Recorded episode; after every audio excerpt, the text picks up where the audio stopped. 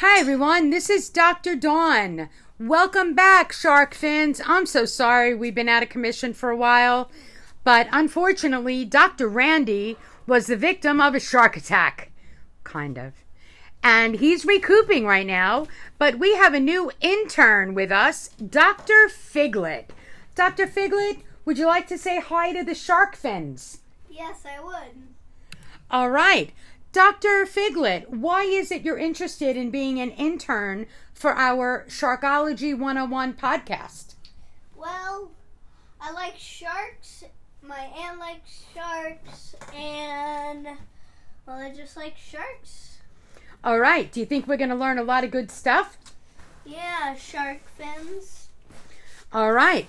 Well, the good news is we're going to be back in business in about two weeks with our first episode, and we're going to be focusing on what type of shark?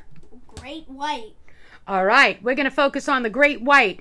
And we thank you so much, Fins, for hanging in there with us. And we're going to keep on keeping on. Thank you so much, Shark Fins. You're gonna need a bigger boat.